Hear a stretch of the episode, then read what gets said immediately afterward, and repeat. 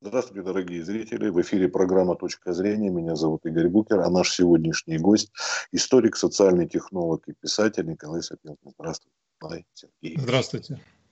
А, мы говорить хотели о, о летнем отдыхе, но тут вот еще есть информация о том, что подростки будут подрабатывать. Вот сообщил сайт правительства Московской области на временной работы в 2021 году в Подмосковье могут устроиться свыше 23 тысяч подростков. Но как мы знаем, что с 14 лет э, человеку уже разрешено трудовой деятельностью заниматься, в основном это образовательных организациях, как говорят, и предприятиях сферы услуг. Но с другой стороны, ведь и отдых нужен. Вот можно ли совместить и э, полезное с приятным, что называется, и помочь семье трудовыми деньгами, и в то же время полноценно отдохнуть. Я а, просто еще хочу сослаться на ваш личный опыт, потому что вот скажите о своих. А, как вы занимаетесь у себя?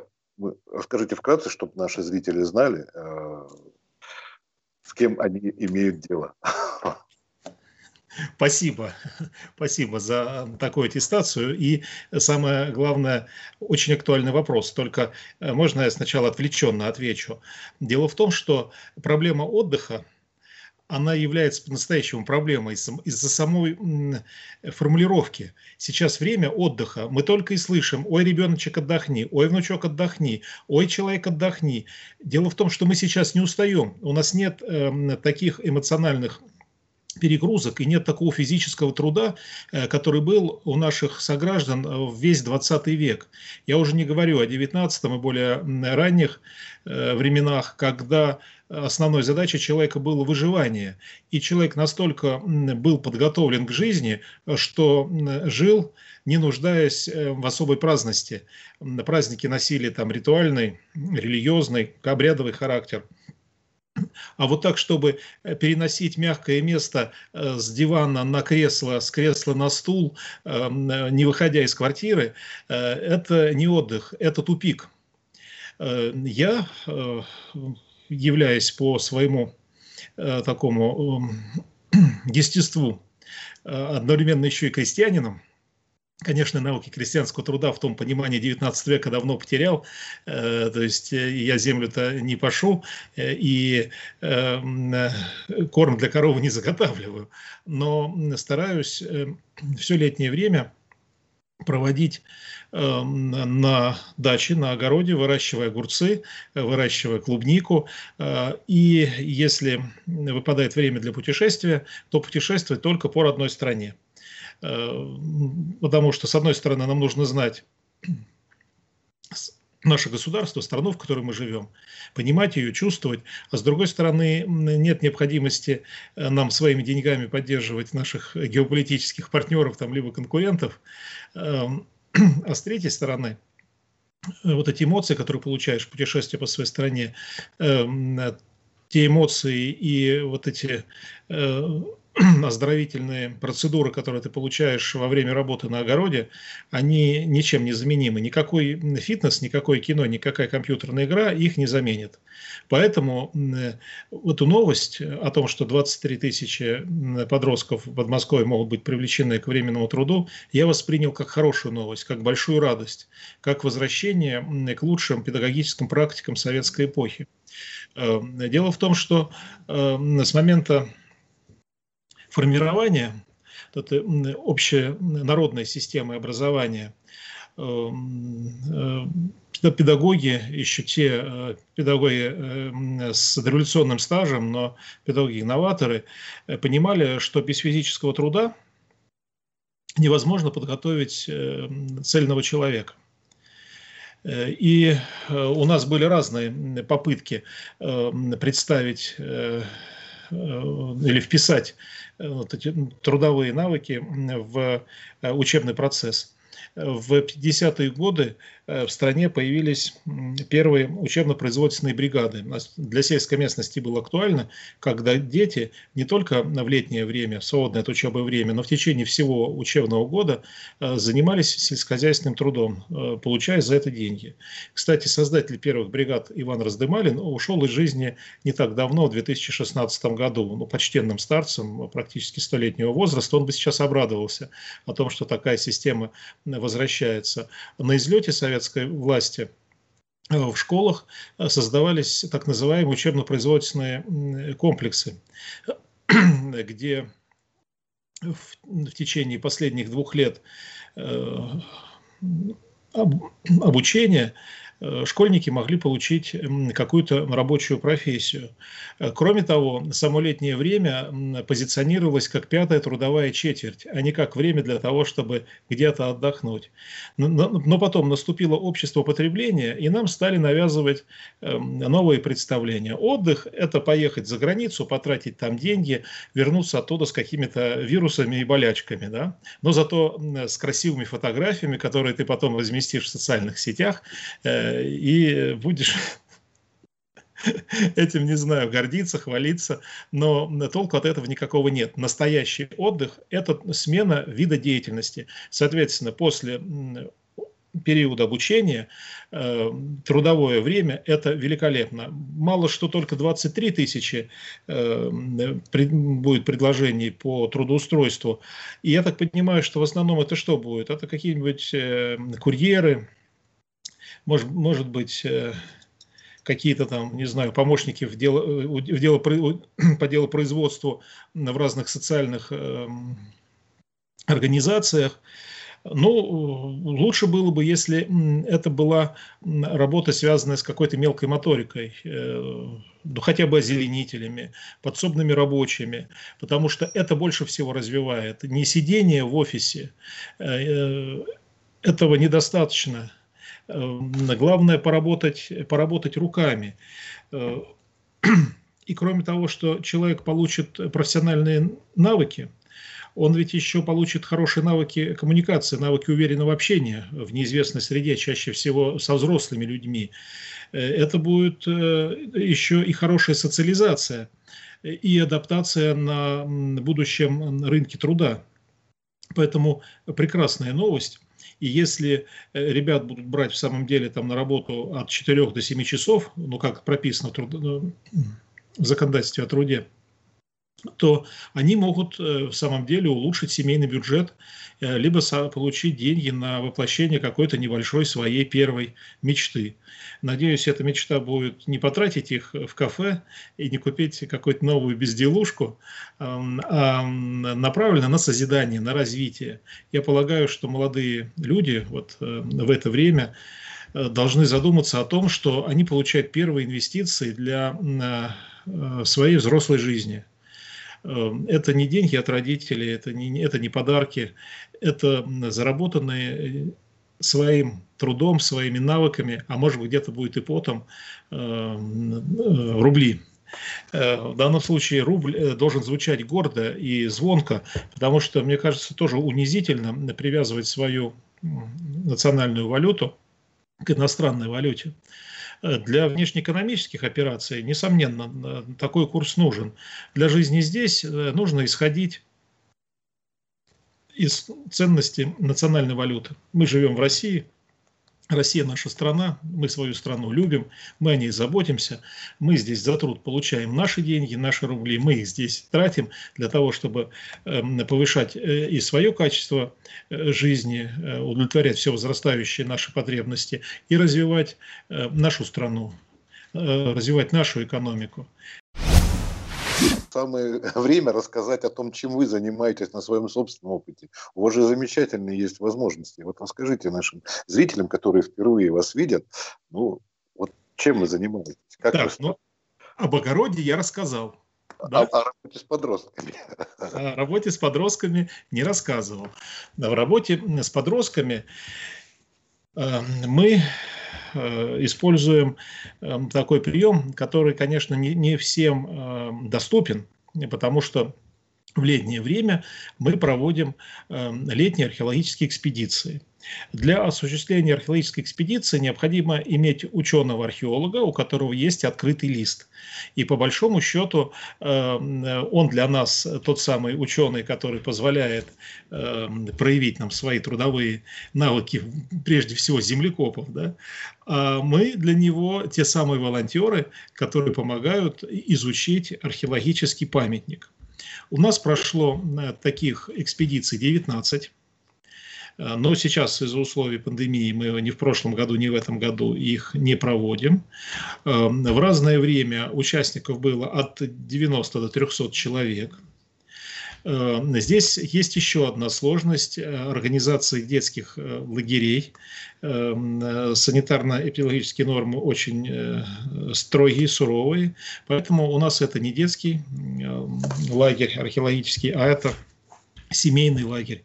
У нас все дети либо с родителями, либо по доверенности родителей к какому-то присутствующему там взрослому человеку. Наши э, вот эти летние проекты, они не строятся только на работе землекопа. Прежде всего, молодые люди получают навыки жизни в условиях дикой природы. Э, и Э, самый первый навык это даже не, не связано с выживанием, хотя городские дети сейчас даже не, не всегда знают, какое растение э, полезно, какое опасно, какое насекомое э, значит, полезно, а какое не, не совсем, которое какое может укусить. А именно в том плане, что, человек, что вот эти молодые люди начинают выстраивать свою цивилизацию.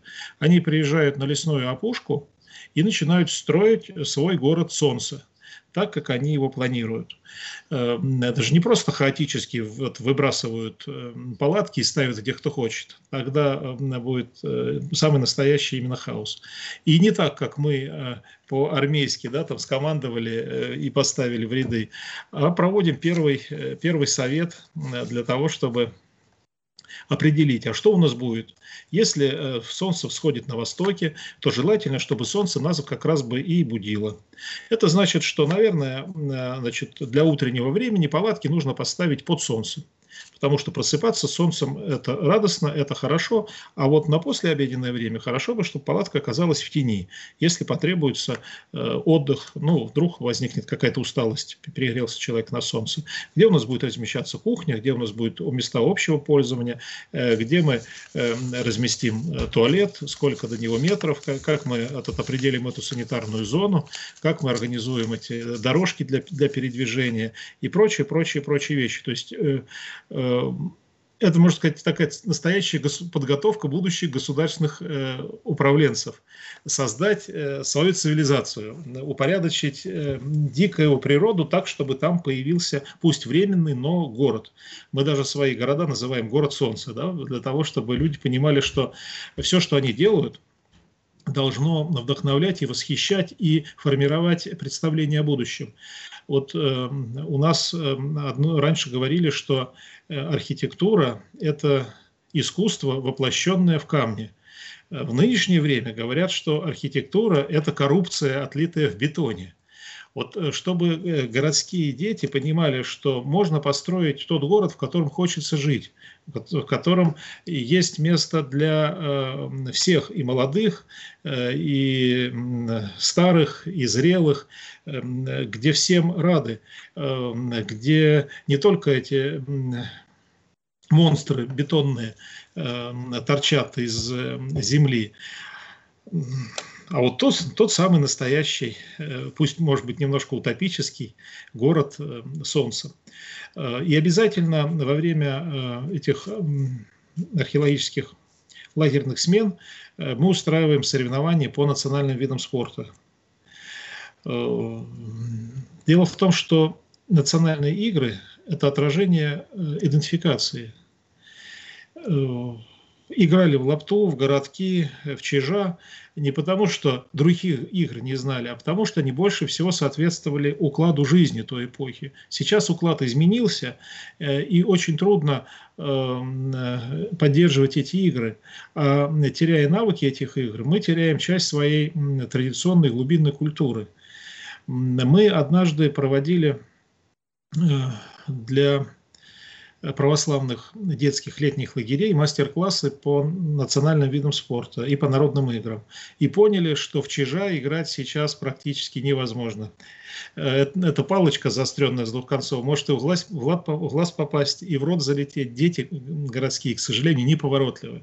На него летит палка, он должен ее отбить, то есть он должен отбить чиж, а удержать его в воздухе максимально, максимально дольше, передать другому. А он открывает рот и смотрит, как он летит. Оказывается, что вот эти наши старинные рюхи, или как мы называем городки, тоже вещь увлекательная, но опасная. Эм, бита до 3 килограммов э, веса, и если э, ее запустить неумело, она может полететь, полететь в сторону, полететь там, в толпу людей. И люди сейчас уже не разбегаются, а смотрят, как на них этот предмет. Э, это, видно, какое-то киношное э, восприятие или вот интернет-восприятие, когда на тебя этот, движутся фигуры, летят там целые космические армады а, а и проходят мимо тебя. Да? И, и тут человек видит летящий на него предмет и никак не реагирует. Э, остается бабки-подкоски, русские шашки и русская лапта, как э, вот, максимально отвечающие русскому духу. Лапта, она и сейчас актуальна. Во-первых, это командная игра, э, одновременно можно 20 человек увлечь в эту игру. Игра очень динамичная, подвижная, азартная, и, и там есть еще один момент. Она фактически моделирует поведение мотострелкового отделения в бою когда 9 человек с одной стороны 9, э, наступают, 9 человек в защите, э, когда ты этот э, бросаешь мячик для того, чтобы осалить противника, это фактически метание гранаты. Это очень интересно. И чтобы это не уходило, мы свои такие, что называется, общественные личные ресурсы используем и, и расходуем. Я думаю, что наша деятельность вот за эти два десятилетия даром не прошла. Э, бывает так, что проходишь мимо какой-либо школы и видишь, что дети без всякой организации, э, ну, уже после учебы на школьной площадке играют в лапту. Это просто, это просто чудесно. Э, шашки к сожалению, тоже сейчас как-то э, выталкивают на обочину. Но вы обратите внимание, все, что сейчас выталкивают на обочину, скорее всего, это и есть ценная вещь. То, что сейчас пытаются навязывать как э, актуальную э, повестку, как какие-то модные вещи, они, скорее всего, человеку не совсем полезны. Но я вот не вижу, какая польза от керлинга. Да, это новый интересный вид э, спорта. Натирать практически шваброй лед и э, значит, двигать, двигать камень. Это что, подготовка э, для э, будущих работников для системы клининга? Это уборщица со шваброй. Э, скучно, монотонно, э, слишком однообразно, не соответствует нашему духу, нашему порыву. Если мы хотим, чтобы нас не переформатировали, нам нужно э, эти традиции ценить. И то, что сейчас в Подмосковье включили в летнее время или создали условия для того, чтобы дети работали и как бы включили образовательную компоненту в пятую, образов... в пятую э, четверть, уже теперь трудовую, да, это прекрасно. Хотелось бы, чтобы этот опыт э, стал всероссийским, был повсеместным. Николай, тут как раз еще у меня возникло. Дело в том, что керлинг не только э, скучно смотреть, наверное, и заниматься им скучновато. А вот эти игры, о которых мы говорим, наши национальные игры, что с, они как и визуально для глаза приятно смотреть, интересно. И самим людям интересно участвовать. Тут есть еще один момент. И людям интересно, и взгляду интересно, потому что ты видишь жизнь, ты видишь эмоции, ты видишь бурление, ты видишь, что дети живы. Они не ходят как эти, как рок-роботы, да, а они э, с, этот, такие сбитые, энергичные, э, быстро перемещающиеся, но только такой вид наших детей пугает наших э, стратегических э, партнеров, или как, как, как сейчас принято говорить, да, по-другому следовало бы назвать наших глобальных конкурентов. Если у нас здоровое потомство, э, значит, мы сможем защищать свою территорию, свои интересы. Значит, у нас есть кому и в армию пойти, и, значит, есть кому этот, э, стать преградой на пути э, значит, всего того мирового зла и беззакония, которые есть. А когда наши дети, как зомби, значит, сидят только у компьютера, английских слов знают больше, чем русских диалектных, не знают сути и смысла русской жизни, бредят Э, посещением Европы и других стран, то мы уже не Россию создаем не Россию защищаем. Мы на нашей же территории, нашими же ресурсами э, строим какую-то новую цивилизацию, которая станет кормом для других более развитых цивилизаций. В этой глобальной конкуренции, в тот момент, когда идет спор за образы будущего, нам нужно создать все условия для того, чтобы мы остались. Сейчас первая задача наша – остаться на планете, не уйти. У нас большая половина всех мировых запасов всех полезных ископаемых, а воды больше, чем у всех, наверное, народов вместе взятых. И при этом менее 2% населения земного шара. Это спасибо товарищу Сталину и товарищу Берии, что ядерное оружие своевременно появилось. А то бы мы сегодня, может быть, и не смогли бы с вами разговаривать о наших ценностях и говорить на русском языке. Ресурсов бы не было и возможностей бы не было. Разведке надо спасибо сказать, Николай. Э, э, и разведке. Но дело в том, что побеждает система. Не одиночки побеждают когда у нас говорят, вот э, Королев э, значит, построил ракету и открыл дорогу в космос. Дорогу в космос сначала открыли мыслители, э, те, тот же самый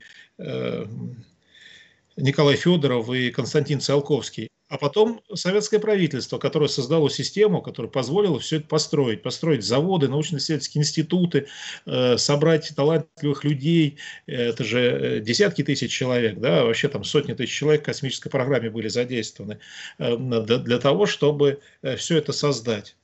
Э, и э, как нужно было мечтать? Это же мечта не на, не на одно поколение. Это буквально больше, чем на сотню лет э, план. Если мы сейчас запускаем ракету в космос, вероятно, что отдачу мы можем получить, но может быть через сто лет. Понимаете, какая была глубина планирования? И я не думаю, что мы сейчас разучились так действовать, так поступать и так планировать. Просто те люди, которые могут это делать, они почему-то перестали быть героями. Точнее, они для нас есть герои, только мы не всегда их знаем. Их не показывают, их не подают. Нам больше там Ксению Собчак, какую-нибудь еще там Бузову или какую там Бутову. Вот это сейчас, как, сейчас модная какая-то там девушка что вот говорите, второй год э, не пускают. А ведь известно, что ковид не столько на молодых, сколько больше на пожилых людей. Почему у вас все-таки запрещение на вот э, такие вот мероприятия? Тем более вы уходите не в гущу народа, не в мегаполисы, вы наоборот выходите да, в археологические раскопки заниматься, в общем, ну, да. глубинку да, в ну... прошлом году вообще раскопка не было в летнее время. Там осенью немного провели ученые. Э, даже э, профессиональных работников э, трудно было нанять. Ну, с одной стороны, у страха глаза велики. Да, мы впервые столкнулись с этим ковидом, поэтому очень много было запретительных мер. А с другой стороны, российскому чиновничеству еще с петровских времен свойственно так называемая компанейщина. Вот где-то в одном э, регионе объявили о какой-то опасности, власть поддержала, и все э, значит, присягнули и стали бороться с, с, невед, с неведомой и невидимой э, заразой. Я думаю, что сейчас общество к этому адаптируется. Ну, кто-то переболел, кто-то сделает прививки, кто-то здоров и э, все эти страхи отойдут. А так вы задали вопрос, на который страшно давать ответ. Мы понимаем, что... Если за границу выпускают с этим ковидным паспортом, условно, где чаще можно подцепить да, какую-нибудь гадость, а тут э, люди выходят это и, ну, сделайте тоже паспорта, ну, не иностранные. Ну, смотрите, а... почему я сказал, что страшно давать ответ. Мы же понимаем, э, что если возникает опасность пандемии, то необходимо людей рассеять с тем, чтобы не было высокой концентрации, прежде всего, в городах. А в данном случае э, вот эти, все эти меры э, запретительные привязали людей к городу и привязали людей к квартирам. Э, и вместо того, чтобы двигаться и дышать свежим воздухом, и тем самым формировать этот иммунитет и укреплять свое здоровье, создали условия для того, чтобы человек чах и слаб, слабел. Сиди дома, смотри телевизор, общайся через интернет, выходи гулять только этот, с собачкой, если получил на это разрешение. Ведь это же мы пережили. И не, не факт, что от, э, это уже это не вернется. Это может все и повториться. А, я вспоминаю опыт истории, в том числе советской истории. Если возникали угрозы подобного рода, всех детей в первую очередь в палаточные лагеря, именно в палаточные лагеря, чтобы они там дышали свежим воздухом, спали на природе, пили родниковую воду, эм, значит, жевали там, может быть, ягоды и травы сверх того питания, которое им хорошее обеспечивалось, и много-много двигались. Это в квартире, либо в офисе, э, либо в гостинице. Эм, походить особо негде. Стены, стены, поэтому человек полежал, посидел, полежал, чуть прошелся. Ну что такое вот квартира? Да? Это э, путешествие от кухни к туалету и к э, кровати, да? а, а там между ними либо к телевизору, либо к компьютеру. Вот, вот это движение жизни. А что такое палаточный лагерь? это все время на ногах. То есть э, вот э, каков, каков наш, называется, вывод из этих почти двух десятков лет проведения лагерных смен, э, что э, дети не могут уже вечером э, даже похулиганить, потому что они валятся с ног. То есть мы ставим палатки таким образом, чтобы уже к половине седьмого э, они просыпались от палящих лучей солнца, и в семь точно все выходили, потому что э, в палатке на солнце находиться невозможно, очень жарко и душно. От солнца человек сразу просыпается. Потом, если он умылся родниковой водой, значит, все, он уже бодрый. И потом э, разнообразная деятельность вплоть до вечера а вечером у костра посидел и, э, и, от, костра, и от костра пополз в палатку поспать. Э, и э, столько здоровья, столько эмоций. И вот это цикличные движения, они же кровь гоняют. Человек, значит, насыщает свой организм кислородом, становится здоровее. Но одна радость от этого – к сожалению, у нас сейчас демографические проблемы, у нас смертность превышает рождаемость, э, будущее русского мира нам неизвестно. Пока никто, даже из демографов, не дал расчета, что будет э, с нашим народом через 50 там, и через 100 лет. Сможем ли мы населить всю планету или, или мы превратимся маленький народ, который, ну, может быть, не сможет удержать границы своей цивилизации. Это будет очень плохо, если мы нашу многотысячелетнюю историю, а я э, историю нашей цивилизации веду не с момента э, вот, создания официального первого русского государства, то есть не, не, не 1100 лет, а с момента, когда вот эти наши основные идентификационные маркеры наши цивилизационные ценности стали формироваться. Здесь, э, в лесостепной полосе русской равнины, где и народы э, перемешивались, э, проходили Николай, советское время эпохи, а мы оставались собой. Да. А, учебники истории в советское время начинались с государства Урарту, которое располагалось на территории Армянской ССР. Поэтому... Ну, нормально. Было же государственное образование, было правильно было. Государственное образование чуть позже появилось, в силу определенных условий, вот как раз здесь лесостепного бытования. Эм, из-за эм, прихода новых народов, э, ну вот э, одно время гуны, можно сказать, и помогли, и помешали, помогли славянам расселиться по Э, или там нашим предкам по всей Европе, да, дойти до, до Великобритании, нынешней, до Британских островов и до Севера Африки, э, но при этом э, ядро государство образующее ослабло, и мы в шестом-седьмом веке не смогли как бы заявить о себе как о государстве. Мы, ну, государство у нас объективно чуть позже появилось. Ну, там Но все равно более тысячи лет это много. Николай, выживаемость-то какая серьезная это была, это лиса степная. Это не то, что юг, где банан растет, сорвал и все, и радуйся жизни. А тут надо было выкорчевать лес. Э, не, там, где банан растет, там все гораздо хуже. Э, там постоянно болезни, там как раз эпидемия. Оттуда люди старались бежать. Ну что такое, вот э, вы смотрите нынешнее Сочи, да, Адлер, Гагра. Сейчас вот. они притягательные места. Но это тоже благодаря советской власти, да? А ведь раньше там люди не селились. Один укус малярийного комара, и все, и тебя нет. Благодаря советской власти я просто встречал одного человека, который а, строил а, в советские времена, он был, ну, сталинский, так скажем, попал а, под раздачу, у него разлезлась корова колхозная, и он попал в лагеря, угодил. И он говорил, я долбил вот эти туннели, которые между Сочи и Туапсе. Мы когда поездом едем, мы едем через туннели. Mm-hmm. Вот это делаешь руками заключенных. Я говорю, дедушка, так ты ж, наверное, прям был чуть ли не в пионерском лагере. 14-летним или 15 попал. говорят. А он говорит, как, говорит, малярия губила жутко в тех местах, это просто, это, говорит, еще неизвестно, в Сибири, говорит, валить лес, или вот а, на Черноморском побережье Кавказа. Тоже, да, понятно. Вот. Ну, а потом, да, ну, курортные места, все. А, банан там не совсем, я имел в виду, какой банан? Я имел в виду, что э, условия жизни в некоторых странах, откуда цивилизации, да, первые пошли, там, Египет, Месопотамия, они все-таки были более комфортны, чем вот эти северные леса. вообще удивительно, вот у Чукчи там потом вообще или якутов не было цивилизации еще более поздней. Знаете, момент, конечно, э, спорный. Э, дело в том, что э, у них прибавочный продукт больше, чем у нас. Но все основные мировые изобретения, даже та же самая колесница, это все-таки с лесостепной или даже ближе к степной зоне русской равнины. Здесь в условиях борьбы с холодом Э, людям приходилось больше изобретать, э, быть более изворотливыми. Это вот и сформировало наш характер. Русские люди изобретатели. А русского человека трудно прижать к стенке, он обязательно извернется, он найдет выход из любого положения. Такие люди для мировой системы капитализма опасны. Мы же можем все это взять и разрушить. Мы же непослушные рабы. Мы непослушные исполнители, которым сказали, вот копайте отсюда и до обеда. Пока мы послушные, что маски надеваем.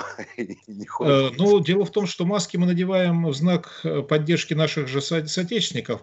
Вот сидит девушка на кассе, э, у нее инструкция не обслуживать человека в маске. Ну и что, устраивать скандал или добиваться того, чтобы эту девушку уволили с работы, если ты пришел без маски. Поэтому это тоже русское качество, такая дипломатическая гибкость. Оставаться собой, но при этом это та, та же самая изворотливость. Кстати, э, вот сейчас очень много публикуют этих эм, немецких документов времен э, Второй мировой войны.